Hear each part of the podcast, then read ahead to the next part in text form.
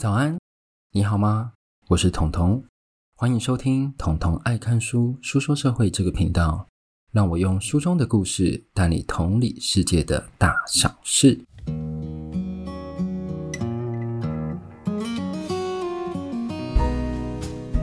好，今天来到我们的第五十五集，转眼间已经来到今年的七月了，又过了一个月了。你看哦，你每个月听四集，就等于过了一个月，是不是很好帮你在数馒头呢？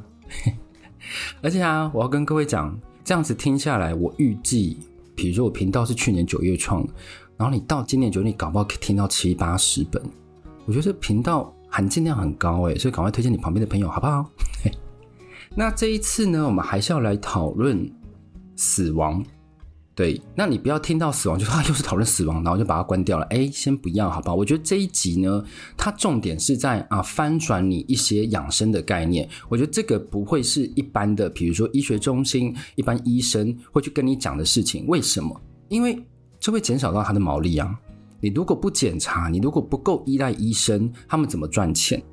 那我知道这种讲法有点反社会，因为大家觉得说医护人员那么辛苦，你在讲什么？哎，我没有说他们不辛苦，但是很多事情要拆开来看，比如说一些医疗检查、一些治疗到底有没有必要，等一下我也会讲到。好，那这一次讨论死亡呢，在我的频道就像我之前讲，我已经讨论过死亡之后就是 being near death， 然后也有讨论过面对死亡的心态，就像是离开死一我喜欢样子，还有讨论过无数个尸体频道就是很爱讨论尸体，然后或者是这个人生前最后的足迹，这些部分呢来探讨死亡。那今天来探讨的死亡呢，是要告诉你顺其自然，死了就死，你不用去过度医疗化延长你自己的寿命。人类自己在延长寿命到底有没有必要，就是我们来讨论我们是不是要去逆转身体的自然死亡年龄。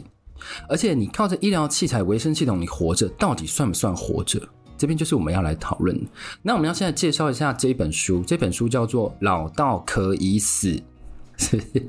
听起来我跟各位讲，你们如果去逛书店啊，你们绝对不会去看这一本，因为这本听起来就很触眉头，就什么什么老到可以死。但是这一本呢，不知道什么就很吸引我，我一看到想说，我先拍起来，这个我日后一定会看。为什么它老到可以死？本书作者他是芭芭拉·艾伦瑞克，那因为他后面那个姓啊有点太难念的，我就用中文，艾伦瑞克。他是一个美国作家，同时呢他还是洛克菲勒大学细胞生物学的博士，他是博士哦，一个作家，但是他就念到博士，我觉得很特别。那他今年已经八十一岁了，然后 跟, 跟各位讲哦，他有癌症。他八十一岁的时候他有检查检测出癌症，但是呢他没有接受过任何的化学治疗，所以他要透过他自己在生活周遭所观察的部分，比如说一些健康的宣导啊，要叫你要健身啊，要叫你要养生啊，或者是叫你一定要去多做检查，去降低你的死亡率这件事情，他要跟各位讲说，真的有必要吗？如果真的身体已经发出警讯跟你讲说，诶，差不多咯，你就去死吧。大家继续听下去好不好？我觉得下面还不错，因为这本书我整整读了两遍。这本书真的很难读，这很难读两个意义。第一个是我觉得它的翻译有点不是那么亲民，因为它是英翻中嘛，那这个的翻译可能因为牵涉到比较学术的部分，所以我觉得它在翻译上的逻辑有一点不是那么顺读。然后第二个呢，就是它本身是细胞生物学博士，对，他就是跟我们讲说，哦，这本书我已经尽量写的让大众都看得懂了。我不知道他大众是指哪里，可能是医学系里面的学生吧，我觉得我不是那个受众，所以这一本其实它有点难，所以我看了两遍，所以就大家好好把它听完好不好？那我看完了呢，我就归结出它大概讲的三个重点。那以后我的说书可能也会依这个方向来跟各位讲，就是说，诶，我读这本书我觉得有三个重点，你们可以听听看，那你们觉得如果不错你就去买来看，就是说，哦，除了这三个重点之外，你是不是有发现出这三个重点之外的让你吸引你的点？对，这个我觉得蛮重要。好，第一个呢是讲过度诊断。那其实我们一直在广告中就会听到什么哦，你要及早发现、及早治疗。书中提到的早期发现、早期治疗，但是我们真的有那个病吗？我们很常是发现迹象，而且我觉得我这个我相信很多人会有同感，因为呢我们常常会因为一个小小的症状，像我啦，举我为例，我可能身上起了一点疹子，我就一天到晚在说我自己是不是得癌症，那身边的人可以作证，他想说你是不是神经病，对，你就会觉得很害怕，是说诶，这些小小的症状是不是就是大病前的征兆？那你这样的想象是怎么来的？就是从日常生活他们的宣传跟你讲的，或是呢大家最常听到的子宫颈抹片和乳房检查。对，乳房检查虽然没有任何迹象说你一定会得，但是呢其实你只要在二零一几年就那个时候初期，你就会见到很多明星出来宣导说，哎，你要做检查哦，就六分钟护医生，就类似切片类的检查。所以呢后来会去检讨说这些检查到底有没有增加存活率哦。那书中就是以乳房摄影为例，他们透过每年的定期检查及及早发现，他们认为医学认为能增加乳癌的五年存活率，但是呢检查本身就带着极大的风险。为什么？因为你在检查乳房的时候，你要去照 X 光，你每一年都要去照 X 光，每一年，所以你会增加你致癌的因素。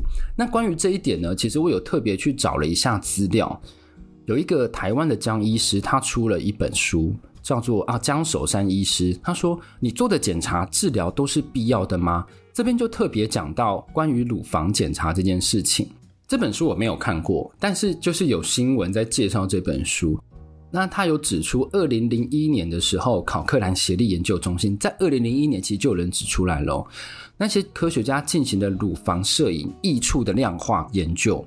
这个研究中心它实际是一个非盈利的中心，你要注意哦，非盈利的中心。对，这个我觉得很重要，因为我们讲实在的，我们都说医生很神圣，对不对？我也认同，因为他们有他们的专业，他们可以帮助我们去诊断病情。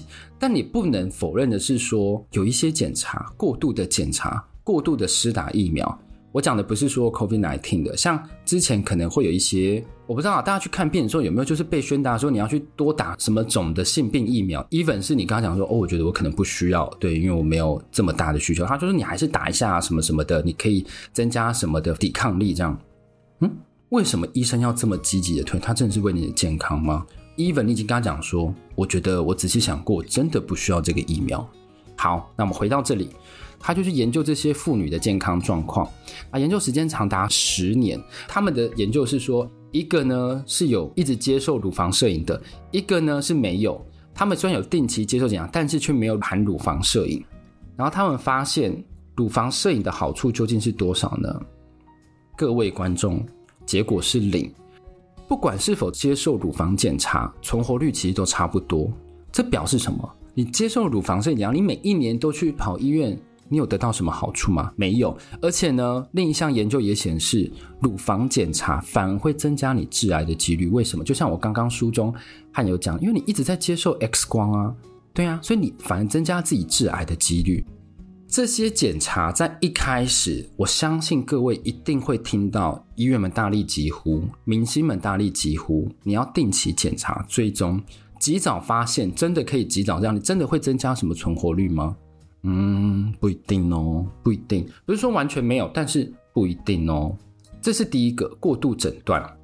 那里面也有讲到，比如说整个医疗健检业啊，它其实你到后来会发现，他们会跟一些很高贵的 S P A 度假行程攀上关系，它就这样包一包变成一个大行程，它已经不再是为了一个身体健康存在的产业，它反而会变成什么？一个富人阶级专有的独特的行程产业哦。那我刚刚不是有讲说乳房检查、乳房摄影有没有对你的存活率有帮助？第一个没有嘛。那另一个书中讲到一个例子，就是说一个经济富裕但是身体没有任何症状，他却被安排住进医院做什么？做了为期长达两天的医疗检查。为什么？因为我就很有钱啊，我就想看我会不会活很久，所以我就先去检查，如果有病我就可以先消除。但是在哈佛的商业评论里的一个文章，他就有讲到主管体检投资报酬率到底有多高？其实不是很高。就像我刚刚讲，你检查你有可能有什么伪阳性，伪阳性就是说他检查出来是你有，但其实是你没有，这叫伪阳性。或者是呢，你那些化验，你那些辐射的危险，真的就算发现了，其实你能治疗的几率也不高。所以呢，作者就认为，就算你身体没有病痛呢，在医生面前你还是要唯唯诺诺，医生跟你讲说你要去做什么检查就去做什么检查，你要干嘛就干嘛。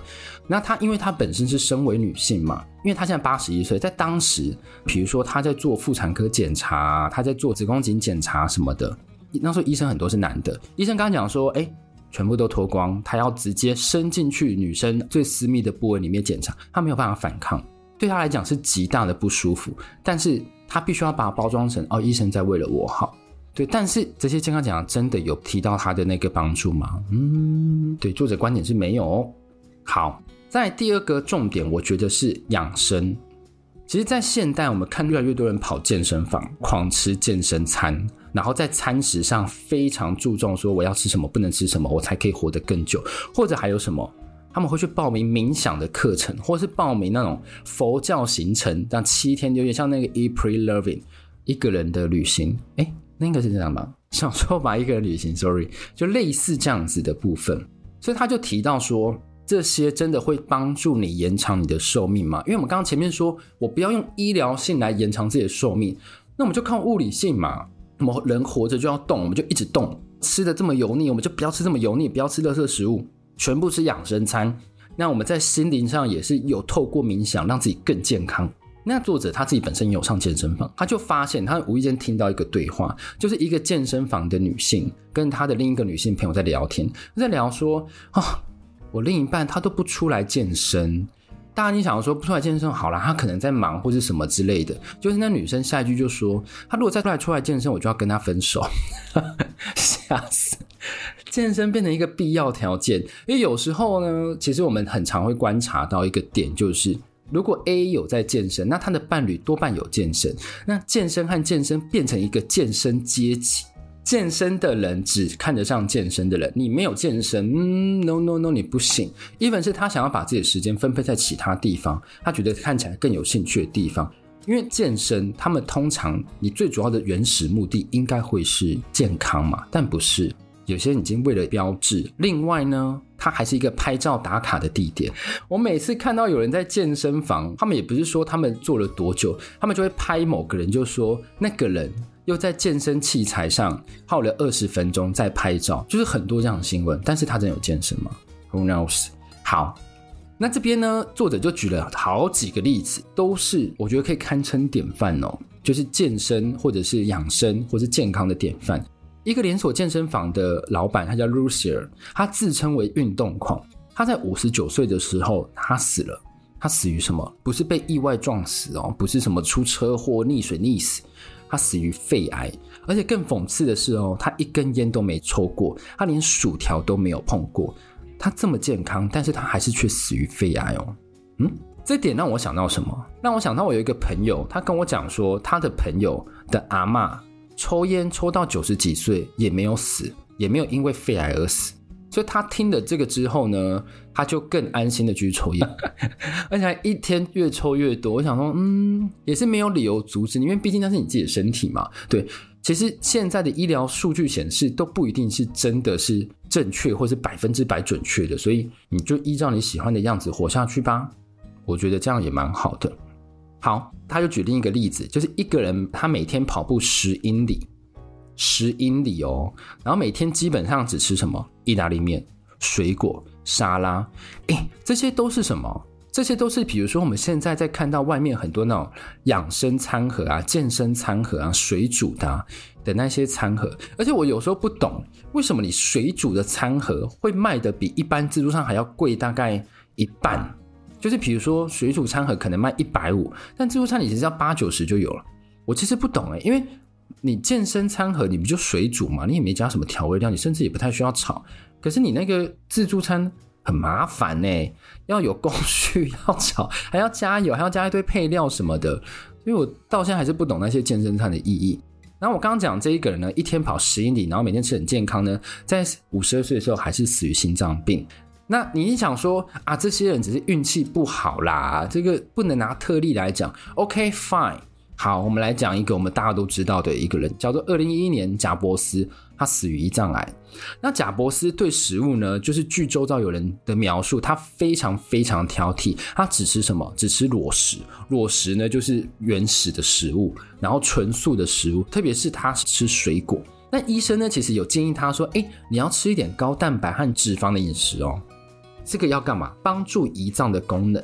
然后有一次贾伯斯就和一个人吃饭，就他朋友，贾伯斯就看着他朋友在面包上涂奶油，贾伯斯就很震惊的对他说，你难道没听过血清胆固醇吗？嗯，没有听过，但我也觉得很害怕，因为我每个礼拜都会吃鸡排，每一个自助餐都是吃炸的，所以嗯，好。那比较有趣其实在后面，那那个人就跟他讲说，我跟你做一个交易，你不要来讨论我的饮食习惯，我也不讨论你的个性。贾伯斯的个性到底有多糟？所以他不讨论他的个性。那我们刚刚有说，你一定会觉得说这些人可能运气不好什么的，但是你要想哦，他们活得很健康，他们是无敌完美健康的例子。其实书中还有提到很多个例子，但我没有一一列举，我就列举个几个当代表。其实书中大概有提到十个吧，对，他们说这一些人都是健康生活健康餐饮的代表。为什么他们还活不久？你要知道日本他们平均寿命快八十，这些人才活到五十几岁。对啊，所以我们要说的是说，这些我们被宣传的健康的手段是真的有用吗？是不是真的有一个方法让我们生命可以活到我们的 max 版？还是其实我们其实就自然生活，就是我们自己本身人会活到的最 max 版，就是你如果没有出什么意外的话。好，这是第二个养生观念。第三个呢，就是我认真看了两遍的地方，然后也是这一本书的作者他博士发挥的地方，叫做什么？免疫系统的间谍。这点真的是吓坏我。真的是吓坏我，为什么？因为我本来对于免疫系统啊，任何细胞的知识都从哪里来？工作细胞，就是日本的那个动画工作细胞，他把红血球、白血球啊、巨噬细胞、T 细胞啊都拟人化，所以很好记。然后他们是怎么赢过病毒的啊？那病毒有很多种种类啊，他们都把它拟真化。哎，我觉得很棒，所以大家可以去看那一个，就是你在无形之中你增加了很多细胞的分工的功能的合作。那今天来讲的这个免疫系统呢，就是要来推翻一些小小的观点。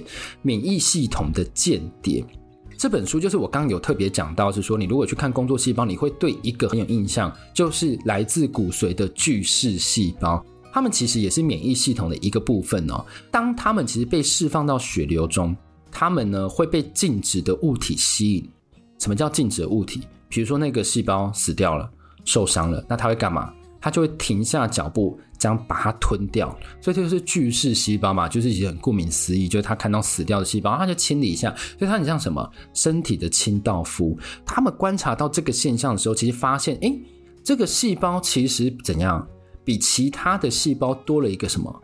自立性、自主性，搞不好会思考。对，我们这边要提到的重点是，巨噬细胞到底是不是好人？它是间谍还是我们的？那我刚刚讲到，它是帮我们清理身体的蓝领工人嘛？那作者在里面也有研究，也有发现一件事情，然后他也举了很多篇医学报道，他们发现在癌细胞的旁边都会有巨噬细胞。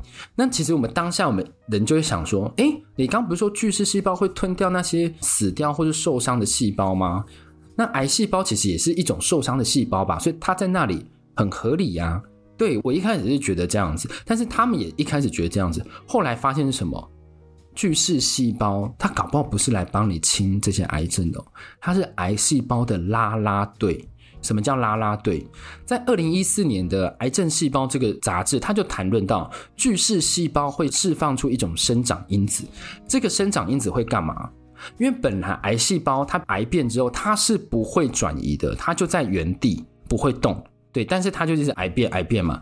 那为什么我们很常会听到说，诶，你的癌细胞转移了啊，你可能快要去世了。那这个转移是怎么来的？它怎么样可以变长或伸长，然后去通过血管，然后再到别的地方？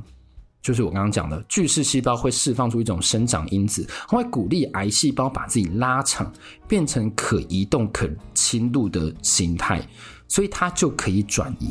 诶，你们有没有很吓到？我是吓死了，因为免疫细胞在帮助癌细胞转移，所以它其实是我们致死的一个原因。因为本来癌细胞它可能就在某一个地方啊，但是呢，它透过我们巨噬细胞啦啦队的功能，它释放的物质，它可以跑来跑去。对啊，所以这些细长的癌细胞呢，它会进一步释放另一种化学物质，然后会活化巨噬细胞。我跟各位讲哦，我写的这一些哦，是他的书中更简化版。所以你就知道我的人生有多辛苦，因为我还不是生物学背景。但是我觉得啊，你在看书的时候，你不用管你自己是什么样的背景才能看什么书什么之类，不用。因为他们在写书的过程，除非他们是教科书，不然他们的导向一定是想要让大众了解某些事情，他们才会写。所以你不用去局限自己什么的。所以我现在在跟你讲这件事情是书中有讲的，所以我可以跟你讲说，诶，他举出了很多例子，他说服了我，那换我想要来说服你们说，诶，这个观点很值得讨论。那我刚刚有讲到巨噬细胞释放了一个化学物质，所以让癌细胞可以变来变去，动来动去，然后变长变短变瘦。癌细胞呢又得到这样子的反馈之后呢，它就回放善意，就说诶，那我也给你一点化学物质，然后巨噬细胞就会变得怎样，变得很有精神，像服了威尔刚，你知道吗？就是会一直醒，就很亢奋，就形成一个什么正向循环。所以等于是说，让癌细胞可以恣意在我们的身体转移。然后呢，我们一方面在之前如果没有记错，很多医生是说你要强化自己的免疫系统来抵抗癌细胞，但你殊不知你在帮自己自杀、欸、对呀、啊，因为如果免疫系统越来越强，你反而癌细胞得到啦啦队就越来越多哦。所以有时候我觉得啦，细胞学真的很有趣，但不代表我会研究细胞学。但是我要跟各位讲一个很重要的功能，巨噬细胞不一定是我们身体的抵抗者，对，它有时候也是死亡的啦啦队。好，那作者讲了这么多，它的重点是什么？就在标题好吗？就是标题，老到可以死。那他到后面就会讲说，你其实不要这么惧怕的死亡，因为他有发现一件事情，大家很怕死亡是为什么？因为我们没有办法想象一个没有我们自己存在的世界。他这一点讲出来，就想说，对，我很害怕死亡，就是因为这个，我没有办法想象，就是说我现在走在这个路上，这个路上如果没有我了，他们怎么继续存活？他们怎么继续聊天？就发现、欸、其实可以，就是这公司没有我了，他们有没有办法继续聊天、欸、其实是可以，这个世界上那么多伟人都不见了，还是继续在运转，还是继续在前进。所以我们要让自己更宽心，每一本书都是一个死亡的练习。对，那他也说我们很多人因为太害怕死亡了，所以创造出另一个神的世界。那这一点呢，跟我在第四十五集讲的死亡之后，就像我前面有提到，有点冲突，但又有点没那么冲突。死亡的世界不是我们现在可以去举证，或者是说有或没有，但是不管有或没有，都不应该来影响我们对于死亡的惧怕。有没有？这个经验有没有让你觉得哦，你瞬间质感提升了不少，感觉可以布道了。所以我觉得呢，就这本书它给我的三个观点和给我的一个启发哦，不要用医疗性的方法去尽量延长自己的寿命，到最后你活得不太像活着，你只像让自己心脏停着的一个活体，但你不是活着。然后它里面还有讲到一个很可怕的观点，大家就自己去看，关于老人在于这个世界演化的那个角色，就大家如果有兴趣可以去看一下这本书，我觉得很值得去收藏。那也是这个作者他最新的一本书，在二零一八年出，他的主要的著作都是在二零一一年或两千年初那个时候。然后有一本书我也很有兴趣，之后有兴趣会跟各位介绍，就是我在底层的生活，就是一个专栏作家去变成一个服务生。我是不觉得服务生是底层啊，因为我不太懂他，但是对他来讲可能是底层啊，所以OK， 他就是用了不同的观点。那我们常在讲说同理，同理最厉害的同理是什么？把自己变成那个人。所以我觉得很不错，是很多书他们都会把自己转化成那个角色，而不是只透过书啦，对，好不好？